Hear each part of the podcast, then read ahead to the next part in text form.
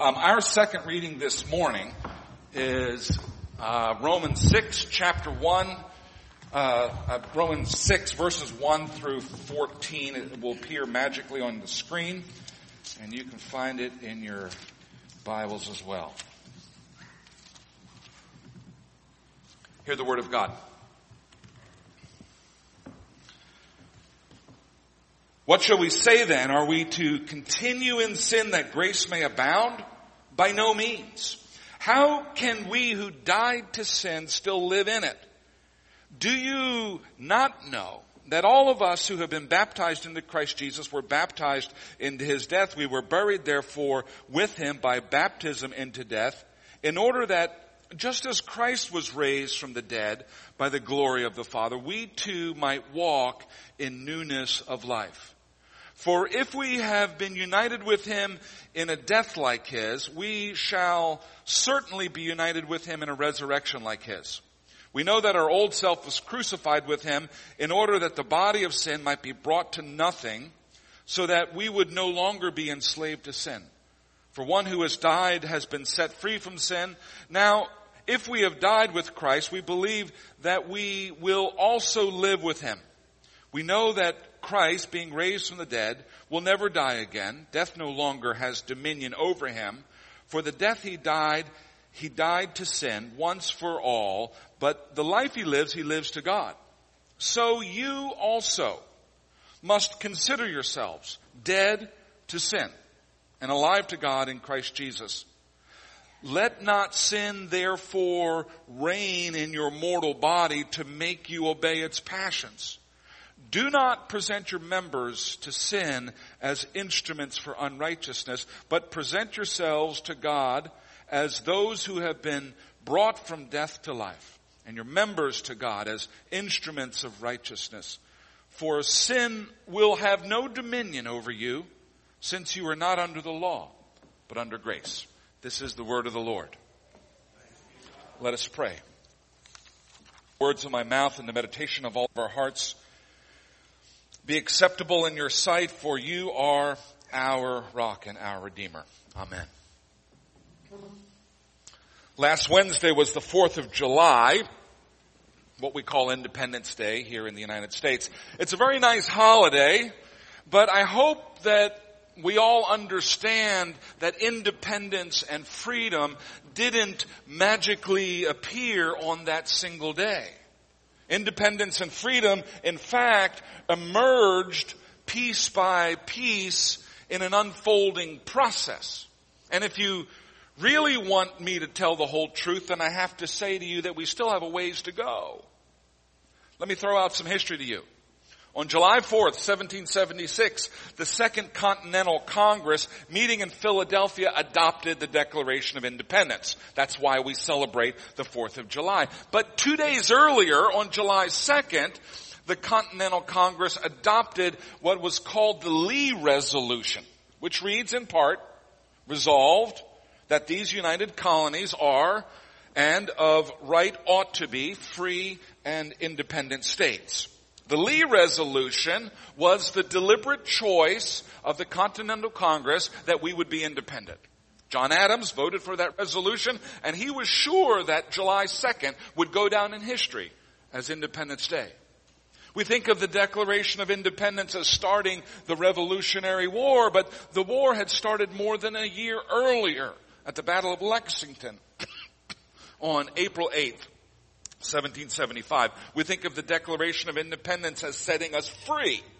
But it would be another five years that British troops would uh, move freely throughout the 13 colonies and British ships would blockade American ports. Peace would not come until the Treaty of Paris was signed on September 3rd, 1783. The Declaration of Independence did not make us independent. The Declaration of Independence did not set us free. A war would still have to be fought. But that declaration was an announcement to the world that a decision had been made. We announced to the world that we intentionally and solemnly began to consider ourselves independent. We announced publicly that as far as we were concerned, an old state of affairs was over and a new state of affairs was beginning and with that, a new era dawned. You see, until we are ready to consider ourselves free and independent, no real freedom or independence can come. The apostle Paul, writing to the Christians in Rome, says you must consider yourselves dead to sin and alive to God in Christ Jesus. Paul is talking about a declaration of independence from slavery to sin. Paul is talking about an intentional, a solemn declaration that an old state of affairs is over and that a new state of affairs is beginning. And if you haven't already done so, I invite you to declare your independence today. We'll do that a little later in this service. The word in Greek translated for us as consider is logizomai. It means to reckon or to account or to judge, to regard. It's built on the Greek word for reason Logizomai is a rational choice. A better colloquial translation of logizomai would be to think of as. You must think of yourself as dead to sin and alive to God in Christ Jesus. When we begin to think of ourselves as dead to sin and alive to God in Jesus Christ, a new era dawns and a battle begins, a battle for true freedom. This week we continue in our series of sermons through the uh, epistle to the Romans from the apostle Paul. This long and theologically complicated letter was Paul's magnum opus. It is the clearest and the fullest statement of the gospel. At the beginning of this letter, Paul announces, I am not ashamed of the gospel because it is the power of God for salvation to everyone who believes. Paul then carefully lays out our need for salvation. Each and every human being needs to be saved. We're not born saved. Even if we're nice people who mow our lawns and pay our taxes and are kind to strangers, we are not born in a state of grace even if our parents were Christians and had us baptized as infants. In fact, the scriptures tell us that each and every person was born into rebellion against God, into slavery to sin. Maybe you don't want to hear that. The scriptures tell us that we have inherited a problem from our first parents, Adam and Eve, and that we've added to that problem of our own free will each and every day with the sins that we heap on top of the mountain of sins that have already marred God's creation. We see evidence of that rebellion and that slavery all around us. We see it in great and gross ways in the outrageous stories of corruption and cruelty that we read in the news. We see it in personal and devastating ways in our own lives and families and communities and stories that are too small to capture anyone's notice. Paul spends most of chapter 1 and chapter 2 pointing out the sinfulness of all humanity, beginning with the insane vice of the pagans, who not only sin wildly, but take pride in their sin and encourage others to sin in the very same way. Most of us don't think that we belong to that group. Some of us do. Some of us used to. Then Paul talks about the sin of self-righteous people. People who know the right thing to do, people who wag their fingers at other sinners, but who are just as guilty in their own secret and hypocritical way. That describes a lot of us. And then finally, Paul talks about the sins of people like himself intensely religious people, people proud of their churchy heritage and accomplishments. And even these people, these were to be the pastors and the elders and the deacons of the time, even these people, Paul points out, miss the mark in thinking that their human efforts are what put them in God's good graces. Paul sums up this section by announcing none are righteous. No, not one. All have sinned and fall short of the glory of God. And so, Paul presents this gospel diagnosis of the human condition. That everyone is infected with sin and that no one can please God or earn God's favor by their own efforts. To this gospel diagnosis, Paul then adds his prognosis, namely that the wages of sin is death. In other words, the condition that we find ourselves in, the one that we were born into and the one that we keep adding to each and every day is fatal if it's left untreated. Which finally brings us, thanks be to God, to the gospel prescription. If you confess with your mouth that Jesus is Lord and believe in your heart that God raised him from the dead, you will be saved. For with the heart one believes and is justified, and with the mouth one confesses and is saved. For the scripture says, everyone who believes in him will not be put to shame, for everyone who calls on the name of the Lord will be saved. This prescription, Paul, uh, is, as Paul calls it, the righteousness of God, apart from the law. The righteousness of God through faith in Jesus Christ for all who believe. Now there is, at the same time, a tremendous comfort and a grave warning in Paul's description of the gospel. The tremendous comfort is that God's salvation is available to anyone. This is good news for all who believe because everyone who believes in him will not be put to shame because everyone who calls on the name of the Lord will be saved. Paul writes in 1 Timothy chapter 2, God our Savior desires all people to be saved and to come to a knowledge of the truth. Now as someone who was lost, those words are a tremendous comfort for me. I know what it's like to have been consciously and intentionally in rebellion against God. My rebellion against God may have been worse than the rebellion of an ordinary pagan because I had been raised in a Christian family and I knew better. I knew what I was doing and yet somewhere down in my spirit, because the Word of God had been planted there by faithful people, I also knew that God was chasing me. I remember a very strange period in my life in which I began to long for faith, but I felt shut out from faith as if all of my faith muscles had been paralyzed. I had lost the ability to believe in God even though I wanted to believe. I had lost the ability to pray even though I wanted to pray. Now there's a work of the Holy Spirit that's required for us to have the ability to believe and to cry out to God. We call that work regeneration.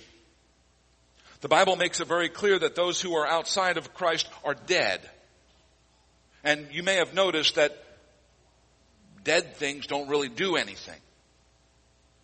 My memory of that time in my life is the feeling of being alive but being dead, like a zombie. Or like a terrifying dream in which you need to run from the snake but your legs won't move. Separation from God is spiritual death and we only escape from death when the Holy Spirit regenerates us, makes us alive again, because we cannot make ourselves alive again, so that we can finally have the faith to call out to God. God's offer of grace is to all who would come. God's willingness to intervene and regenerate us in our state of spiritual death should be a great comfort. But Paul's teaching also contains a grave warning. For while it is true that God desires all to be saved, it is also true that only those who believe and only those who call on the name of the Lord are saved. The rest are lost. And so there is an imperative for those of us who feel the stirrings of the Holy Spirit to respond. You don't need a lot of faith to be saved. Jesus said that the faith the size of a mustard seed was plenty, and you don't need elegant prayers to be saved. In Luke 18, Jesus tells the story of a tax collector. He's out in the courtyard outside of the temple. He's afraid to come too close. He won't even look up to heaven to pray. And he's beating his breast and he's saying, God be merciful to me, a sinner. And you know what Jesus says about that tax collector? He went home justified. If there's hope for him, there's hope for us. If you feel the stirrings of the Holy Spirit, don't quench it. Don't pat it down or stick it in a box. If you feel the stirrings of the Holy Spirit, that's God trying to breathe some life into you. He's trying to do some CPR on you and you need to respond. You can believe in Him. You can cry out and you can be saved. After spending five chapters explaining that all of us need to be saved and that we can be only saved by faith in Jesus Christ, not by our good behavior, in chapter six, Paul turns this corner where he begins to talk about what happens after we've been justified, after we've been saved after we've been born again. What comes after our justification is called sanctification, which is a lifelong process of becoming more and more like Jesus. The apostle Paul quotes Leviticus to remind us that God says, be holy because I am holy. God didn't save us from the guilt of sin just so that we could go on sinning. God didn't rescue us from slavery to sin so that we could remain in bondage. Rather, He wants to set us free so that we can begin to live in a new way, the way that He had always intended. We're not saved by good works, but we're saved for good works. We're not saved because we're holy, we're saved to be holy. This process of becoming increasingly holy we call sanctification. And it doesn't happen overnight. So what is the barrier to holiness? What is it in our nature that ah, wants to prevent us, even if we're born again, from living the way that God wants us to live? By the way, is there anyone here this morning who lived this past week exactly as God wanted you to live? Did anyone get through this past week without sinning? I didn't. I'm not sure I got through this morning without sinning. Why is it that even when we want to display the fruit of the Spirit, you know, love, joy, peace, forbearance, kindness, goodness, faithfulness, gentleness, self-control, even when we wake ourselves up and say, doggone it, today I'm going to be Mr. Self-Control. Today I'm only going to speak words of kindness. Why is it that even when we try to turn over a new leaf, we slip back into old habits? That's the fundamental question of sanctification. Now please understand that many people who are not displaying the fruit of the Spirit really admire that fruit and they really wish they were producing more of it. It's not that we disagree with God and think that He's telling us to do stuff that we don't really want to do anyway. Most of us really do want to follow God's law. And yet we find ourselves frustrated. Why? Well, in a word, epithumia. Epithumia. Epithumia is the word that is translated in Romans 6:12 as passions. In the old translations they used to call it lusts. Epithumia is a compelling desire over which it seems we have very little control. Paul writes, let not sin therefore reign in your mortal bodies to make you obey its passions. The word reign, basileuto, means to be the king of. And so a better colloquial translation of this verse is, don't let sin be the king of your body, forcing you to obey its passions. If sin is the king of my body, the passions become commands that I must obey, and if I obey the commands of passions, then I'm not a free man. I'm only free when I can rise above my passions. I'm only free when I can choose which passions to follow and which ones to ignore. I'm only free if my passions are not compulsive. We don't control our passions. And our passions change moment to moment. This moment, I want to be buff and healthy. The next moment, I want to eat the entire chocolate cake. This moment I want to be patient and kind. The next moment I want to destroy the idiot who cut me off in traffic. This moment I want to be serene and mindful. The next moment I want to check my email. Our passions are unstable. Our passions are ever changing. Our passions are not reliable. And so, if passion is our king, we are the slave. If passion is the king, we are unstable, ever changing, and unreliable.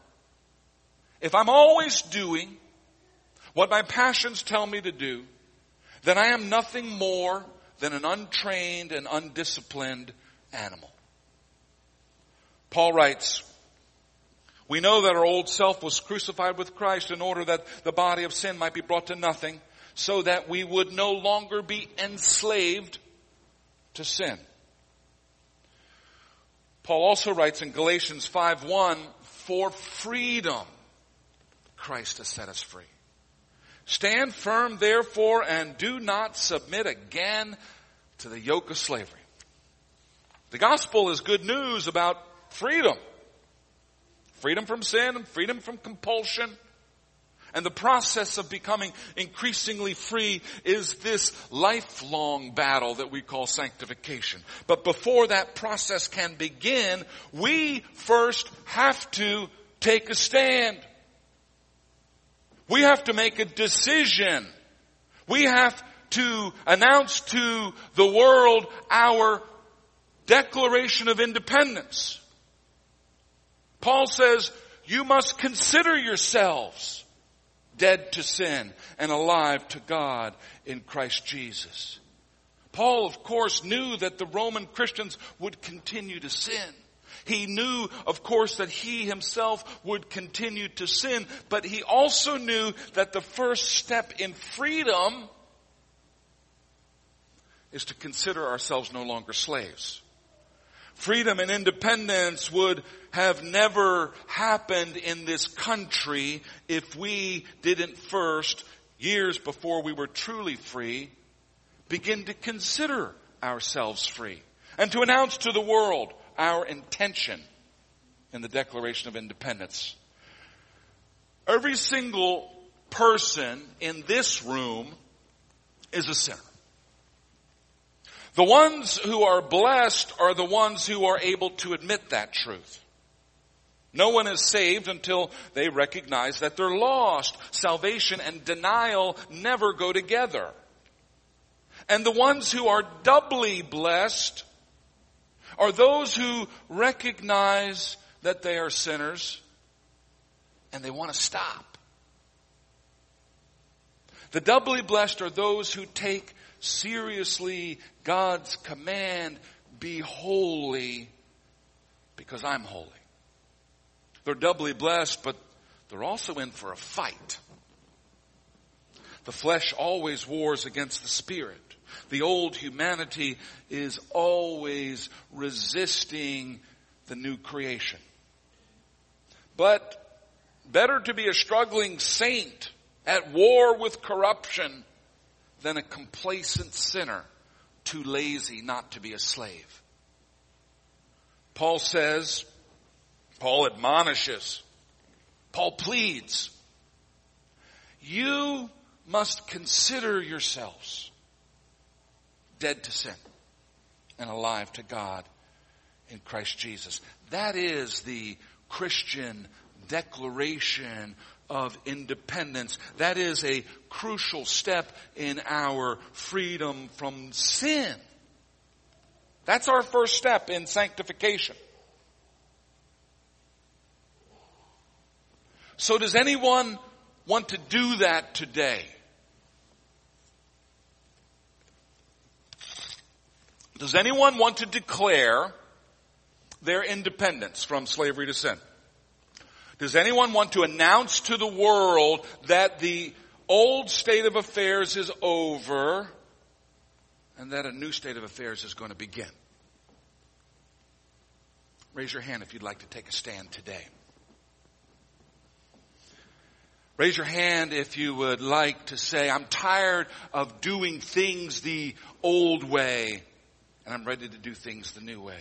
Raise your hand if you would like to take a stand and say, I'm tired of being pushed around by my passions. And I'm ready to follow Christ. Raise your hand if you are ready to take a stand and say, I'm tired of being a slave to sin. And I'm ready to be set free.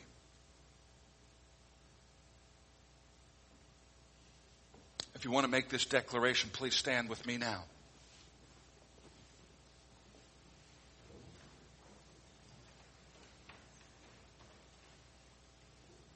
Some of us are lost and are looking for salvation. And Paul says if you confess with your mouth that Jesus is Lord and believe in your heart that God raised him from the dead, you will be saved. Some of you have already been saved.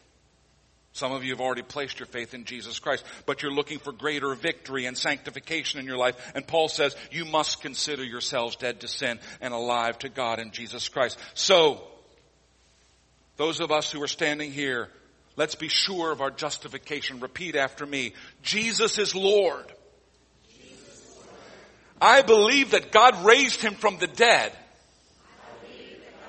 Let's say that again. Jesus is Lord. I believe that God raised him from the dead. Now let's start a war. Let's start a war of independence, a war of sanctification by declaring our independence. Repeat after me. I am dead to sin.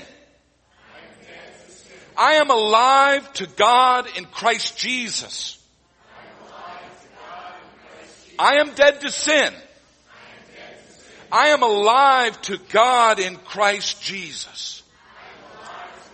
Thanks be to God. Let us pray. Father God, we honor you and adore you and we pray that you would make real the commitment of our hearts. Lord, I pray that you would give us a full measure of your Holy Spirit to bring to fruition what we have confessed this day. Lord, you have promised us blessings upon blessings and favor upon favor, and we're trusting you and we're moving toward you this day. Lord, I pray that you would take our lives and make us look like Christ. And I pray these things in Jesus' name. Amen.